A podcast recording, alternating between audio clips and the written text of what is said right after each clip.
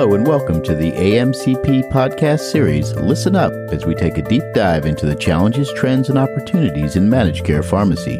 Follow the show's social hashtag at AMCP Listen Up, and to learn more about AMCP, visit amcp.org. I'm your host, Fred Goldstein. On today's episode, brought to you by Janssen, our guests are Chronis Manolis, Senior Vice President, Pharmacy Services and the Chief Pharmacy Officer at UPMC Health Plan, and Michael Rothrock, former Vice President of Pharma Strategy and Contracting for Express Scripts. Welcome, Chronis and Michael. Welcome, Fred. Happy to be here. This is Michael. Uh, I spent over 20 plus years in both the regional health plan, national insurance, and PBM industry with uh, formulary management responsibilities, manufacturer contracting, and specialty injectables. Looking forward to the podcast. Fantastic. And you, Chronis? Yeah, likewise, uh, Fred. My name is Chronis Manolis, and I've been with UPMC Health Plan as the SVP of Pharmacy for 17 years, responsible for for all aspects of the pharmacy benefit. Prior to that, worked in the PBM and specialty pharmacy industry, and, and looking forward to our discussion. Yeah, well, it's great to get you both on with all the experience you bring. So let's begin by discussing the three categories of biologics. We've got the originator biologic, a biosimilar, and an unbranded biologic. Perhaps you could start with what are they and how are they similar or how are they different? And why don't we go with you first, Michael? Great question. So when we think about biologics in general, whether they are the innovator, a biosimilar, or an unbranded biologic, they're all reviewed kind of similarly, and I'm using that word very loosely, within the P&T and the walls of the PBM. The indications are going to be critical. The interchangeability designation will be critical. The coverage and formulary access will be driven a lot by manufacturer relationships, pricing and contracting, and current volume on the market, whether it's an established brand and or a new chemical entity or a new biosimilar or unbranded option. So regardless of the approval pathway, whether it is the innovator or, or a biosimilar or an interchangeable designation, they still all go through our P&T. To us, they're the same. To us and our P&T, they would be viewed as interchangeable, meaning with whether we have to grandfather or not will be based on the interchangeable designation. But our P&T committee does not believe we, we only have to influence new starts. We can switch patients if we so chose to do so on any patient today. Mm-hmm. And how about yourself, Chronis? Yeah, I mean, I agree with, with pretty much everything that Michael said. I, I think what I would add is that, you know, an unbranded, if it's coming off the same line as the innovator product, you know, may provide at least emotional advantages. I, I don't know that it's going to matter to the P and T. It may matter to prescribers. It may matter, et cetera. But, you know, essentially these are all products that we look at from a coverage standpoint. And, and it really, again, depends on things like interchangeability, timing, indications, et cetera. And I think perhaps, Michael, you could discuss just the fact, how are they chemically similar or dissimilar for some of the people that may not understand that? Well, chemically, they should technically be very similar. Every mm-hmm. biologic batch, whether it's an innovator, a biosimilar, or an unbranded, it's going to have sensitivities of the amount of true molecule in that batch because there's variations among batches. So, from a chemical entity perspective, it doesn't matter if you're an infliximab or an adalimumab. They're all still based off that core molecule whether it's innovator, biosim, or unbranded. The mm-hmm. infliximab in my example is still the core for each of them. How they're named, how they're designated, and the approval pathway is really determined from the FDA process. But our P&T and our payer community will view those as the same molecule. The mm-hmm. differences are going to be A, do they have a brand name? B, are they truly interchangeable at the point of sale? And C, formulary access and coverage is going to determine how a physician and or a patient is becomes aware of those three different types of entities. I'm sorry, uh, uh, product lines: innovator, bio, biologic, unbranded. And, and I would add this notion of extrapolation on indication will will certainly play out. You know, if you think about interchangeability. Everyone thought that was really a showstopper. There is an assumed interchangeability to Michael's point that they're all the same chemical. Even an innovator is going to vary batch to batch. I think the indication piece is, you know, can you extrapolate indications? I think that played very favorably on the medical side of the house. And I, I don't expect it to be any different on the pharmacy side of, of where these products are used. So to me, it's all about the chemical. And we're going to assume that it got through FDA approval that they're essentially the same.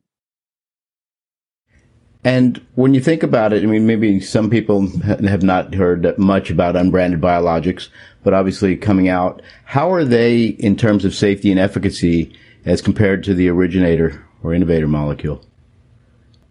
Again, I mean, they should be the same. I mean, that's, right. that's what the, that's what the, uh, the trials are for. That's why the data package that goes to the FDA is looked at. But unless you have some major differences, I would say, in the manufacturing process or different excipient ingredients, I, I would expect them to be the same. And, and, this is Michael. I would agree 100% with that. I mean, the FDA is going to make that determination about it if it's safe and efficacious, whether that's through indication they've studied and the extrapolation process. As long as we have that, we're off to the races. Then to us as payers and P&T committee members and influencers for coverage, it's going to be determined by these are the same. The molecule is the molecule. And we can intertwine them each amongst each other, whether that's innovator, biosim, unbranded. I think the hangup with an unbranded product is going to be, it won't have a name. So if it only comes out as a molecule name, maybe with a suffix at the end of it, and not a true brand, it's like the field of dreams. If you build it, will they come? So if no one knows about it and isn't promoting it that way, who's going to technically write it? So the physician awareness, the patient awareness may be a little challenged unless that is being driven through a payer's formulary choice to drive that out in the marketplace. And I haven't seen that happen up to this point. And I, just to add to that, um, Fred, I, I think there's two things. You know, oncology is arguably one of the most sensitive categories that we have. And I think you saw biosimilar adoption just you know, there was a little bit of hesitation, certainly no hesitation on supportive care agents like the, the, the white cell stimulators, et cetera. But even now with the big products that are, you know, that are chemo, there was pretty widespread adoption. So that tells me the confidence level is, is there. And to Michael's point on the unbranded, I think timing has so much to do with it, right? If you come out as the last biosimilar, you've already, the market's already been saturated. If you come out, you know, very, the first, there may be some advantages that, you know, it, may make for a more confident switch, particularly in areas like inflammatory disease where you've got three physician specialties that are trying to all get on the same page around a specific product in their specific disease state. And you, have touched on the health plan, looking at it. What are the real points they should consider when they when they look at these? Is it price? What are they looking for? I think it's the same rubric. I don't think there's any different uh, process. I think Michael described it. You know, we're going to put it through all of the typical things that we do. We're going to look at the clinical data package, make sure that it satisfies everything that we need. And then we're going to look at, we'll, we'll look at the, the various other considerations, right? What's the, the disease specialty? Do we see anything there? Is price in line? Is it what we expect? All those kinds of things. You know, this isn't your, you know, your Lipitor that goes generic one day and, and within 30 days you have 99% saturation. A lot more considerations here.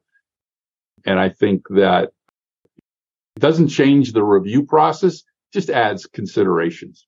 For example, you know, will the biosimilar manufacturer support the program like the innovator does from a patient hub and resources and education and all of those kinds of things? It has to be the same.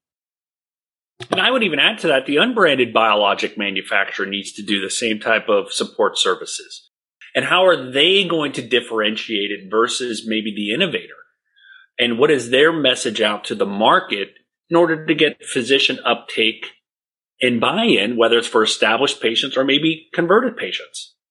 So you got to build the resources around it in order to make sure that awareness gets out there because again, an unbranded biologic can kind of sit on a shelf without any awareness if no one's promoting it. As you think about that, you've talked about the health plan or the payer and uh, or PBM looking at this. What about from the physician or healthcare system perspective? How should they be approaching this? Well, you know, I, I, again, um, not to overcomplicate things, but you know, you've got medically administered biosimilars, and then you've got pharmacy dispensed, and and so the the added wrinkle when you have uh, a health system that has revenue tied to some of these drugs, you know, they're they're going to look first and foremost. A lot of it is driven by the payers in their catchment area. That's what's going to drive the formulary now they could have a their own house brand, if you will, that they like to use when there's no specification or there's you know, there's no formulary involved. But from a prescribing perspective, and that transcends both of these, you know, they have to have confidence that what they're prescribing is going to be, you know, on par for the patient. Uh, you know, most physicians, is certainly true in our world. A lot of physicians are in shared savings arrangements, partner arrangements, and they want to be a part of the solution. They can look at biosimilars as having less out of pocket for their patient and less overall cost to the system in general. And so I think those are very powerful, but and physicians, you know, they study the data. They, they are often, you know, they go to their meetings, their society meetings, and, you know, Europe has got a lot of data that's ahead of the US. And so what I've found is that there's a general general comfort level with uh, with biosimilars. Anything you'd like to add, Michael?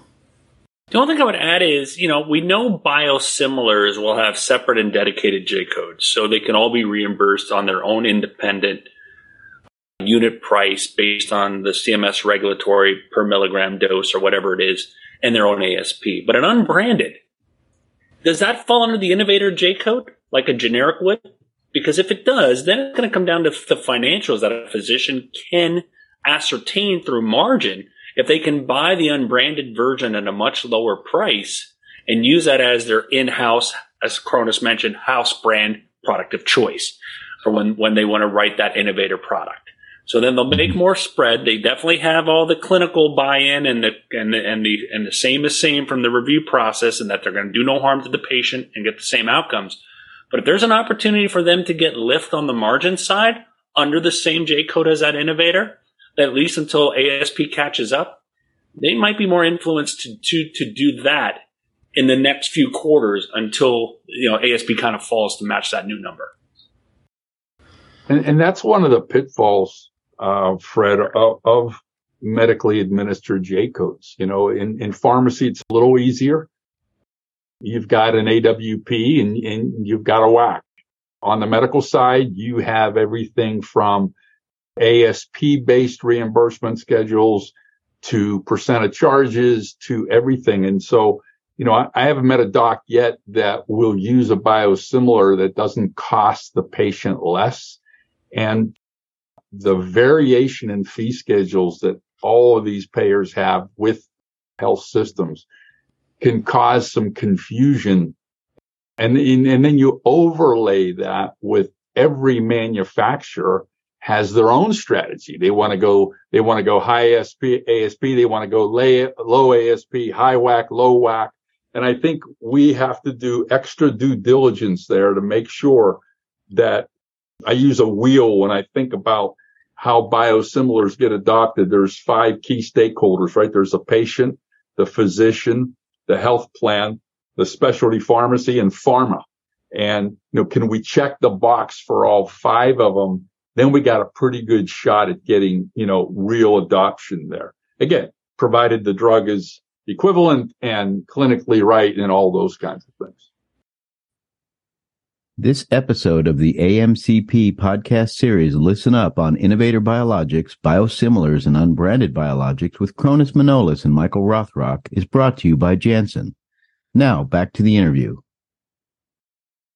as we move to more value-based contracting, you've touched on this, risk-based contracting, things like that. Does it make more sense to really investigate stuff like that and say this is where we got to move with this within your plan or within your healthcare system? You know, and, and again, I know it's early. We haven't had a whole lot of appetite.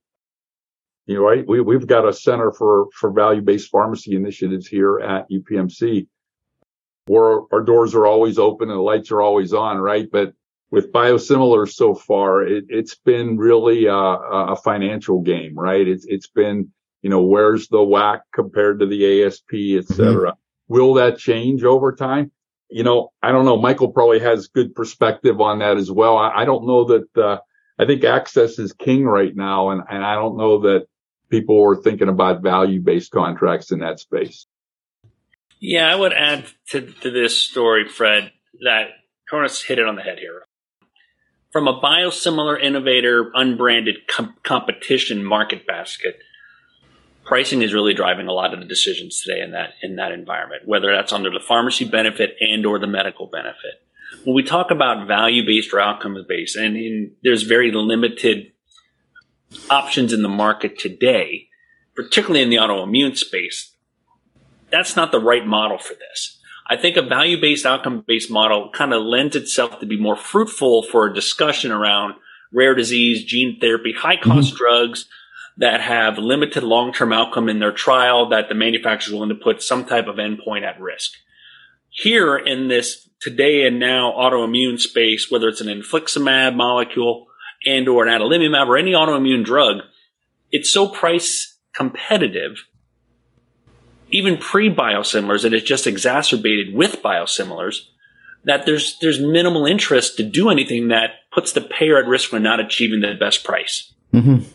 Yeah, and I guess what I should have really phrased that uh, from instead of value-based payment when as, as you as an organization, for example, UMPS, UPMC moves into risk-based contracts, maybe capitation or things like that, then obviously you begin to look at these issues a little bit differently and focus more potentially on price for the product.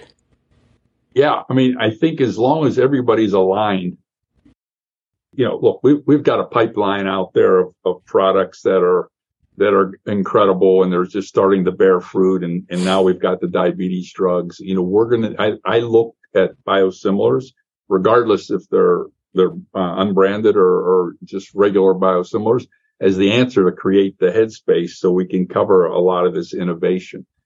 You know, out of the gate, it's been a little clunky. And, you know, I think that's to be expected. There's a lot of complexity and Humira was really complex, right? In the autoimmune space for a lot of different reasons. So I think we're going to get, we're going to continue to get better and better. We'll see how it evolves. But I think the underlying feature is the more competition, the more the price should get better. Whether that competition comes from the innovator itself its unbranded, uh, you know, sister or, or biosimilar products. Fred, the only what I want to add to to the audience here is an understanding that if I'm the manufacturer and I have an innovator and an unbranded biologic today, your message to the market needs to be a few points that are going to maybe illustrate the value of why you did this. One, it's the same as the legacy product. We manufacture mm-hmm. both. This innovator product has been on the market for many years. You, it's, it's trusted, it's tried, it's well known. We have a lower cost, un, unbranded biologic that we're bringing to the market to compete in the overall space to provide cost savings to the plan and to patients. That's your message. It's almost like they came out with an authorized generic as a branded pill and tablet. Comes off the same line, it just has a different name or it's an unbranded name. So the, the purity of the molecule, the trust in the molecule, the legacy of the molecule, that's their, their selling point. To, mm-hmm. to physicians and patients and to payers. Now the payers are going to look at that and say, that's great, but you need to compete on price because as both Chronis and I alluded to, our P&T committees have viewed the entire molecule, whether it's innovator, biosimilar, or unbranded, as same, same, and same. So you got to have both sides of it. You got to hit on everything in order to get the uptake that you may want for that type of product. Yeah, and and let me let me just add to this, and this is a tricky one, so you know take this with a grain of salt. branded generics haven't been received too favorably in the market. Now, this is a long way from a branded generic. However, you sometimes we look at things and we say, make make the choice. Stick with the innovator or stick with the unbranded. But when you have both, can you really, you know, the, the, the tendency is to say, well, look, we have both products, but then it really can confuse the market. I know it confused our docs a lot as to, hey, why wouldn't we do this? This is a no brainer. Well, I, I, think the, the, the strategy with an unbranded, I, I think Michael hit it on the head. I mean, go with the value prop and there's no stronger value prop than familiarity, but, mm-hmm. but it's got to be priced like a, like don't expect the payer to pay a premium for when there's biosimilars in the market that we think are equivalent. Right. And and you've you've touched on this a little bit. It's a really interesting point. You've talked about the the need to have these extra services, educate the physicians. Let's talk a little bit about the patient because when you think about health literacy and the patient's understanding of this area, major issue. So what should the products be doing around that? These with these unbranded biologics? I mean, you've got to support the product. You know, physicians will change behavior when they know patients will pay less uh, and they have the confidence to prescribe. I think it's it's really about the support, and I, I think that I think where the where the challenge comes into play are these are all high cost agents. And, you know, going back to my Lipitor example, you know, patients went from a $50 copay to a $10 copay. They could feel it. Their doc, their pharmacist and their doc reassured them and life went on. These are products where chances are you're not paying for the innovator product copay. You just aren't, right? Because there's a copay card that's out there. And then we're, we're going to have to try to convince you to get a different product at that same zero copay or more. That's a challenge, right? So I, I think the, you know, again, we're not going to solve for these sort of market, you know, we didn't get here overnight, these market dynamics, but I think the overarching theme is you're going to launch a biosimilar regardless of what it is. You've got to, it's table stakes. Payers, patients are going to expect that they have the resources and they have everything and then some that they had with the innovator product. Fred, I would take this even a little bit higher than that. And I, and I agree the support services and the wraparound services is critical. But think of it from a patient's perspective. Back in the early days when generics started hitting the market, generic, is it the same? Is there something different? Boy, I was on a brand. It's a generic? What does that mean? Am I going to be okay? Patients will listen to their physician if their physician believes in the, in the product's efficacy and safety. But if I'm the manufacturer who has an unbranded biologic, play off of the word biosimilar, which we are not, because that word similar doesn't mean same. It's similar. Kind of like the old generic lit- literacy would have been back in the early days. If you come out and say unbranded biologic, back to my purity, legacy, stability, history. And it's just a new, cheaper alternative for the tried and true product you've used for many years. Then maybe you can pivot that mo- mentality away from, hmm, similar is maybe not what I'm looking for as a patient. I want same. And that means unbranded. So it really comes down to the messaging. Now, again, a lot has changed in the last 12 to 24 months that even biosimilar adoption, biosimilar awareness, biosimilar education has typed to kind of kind of diffuse some of that fear. But it's not all gone. And it will take a little bit, a couple more years, a couple more products to get the comfort for patients. Payers and physicians know it, but the patient community may not see it right away. Anything you'd like to add to that, Chronis? No, it's it, it's spot on. You've got to kind of lean on um, what your strengths are and then just support the stakeholders. And I, I think we're to, again, this isn't going to get pulled through like small molecule. This is going to take some effort and we've got to get there. In this final thoughts, are there any areas we didn't cover or things you'd like to comment on? You, Michael, or Chronis? I would just say if you're having an unbranded biologic as well as your innovator, you have to definitely differentiate from a list price perspective Today, in today's environment, pricing across biologic, biosims, and unbranded within the same molecule are so significantly influenced by price. You have to have clear delineation of church and state, meaning my innovator's here, my unbranded is at a lower price, and we're out here to help patients, physicians, and payers see the same product coming to the market at a much lower list price for those who need a low cost option. Yeah, and you know, I, I think the tendency, and this isn't uh, a specific manufacturer, this is just years of dealing with manufacturers, is the tendency is to overvalue that familiarity and that same product off the line. And then you, you, you kind of get into a competitive problem, especially when the class has set the established floor play. You know, what if any premium are are you going to be uh, trying to get? And I, I think I, I, think that's the wrong that's the wrong strategy. Well, Chronis and Michael, I'd like to thank you both for joining us on this episode brought to us by Janssen. It's been a pleasure. Thanks for the opportunity, Fred. Appreciate it. And thank you for joining us today. If you like this show, you can find all our episodes at amcp.org slash podcast on our show page at healthcarenowradio.com or on your favorite listening platform by searching Healthcare Now Radio. You can follow our show's social hashtag at AMCP Listen Up, and don't forget to share, like, and follow AMCP.org on LinkedIn, Twitter, Instagram, and Facebook. I'm Fred Goldstein for AMCP. Until next time.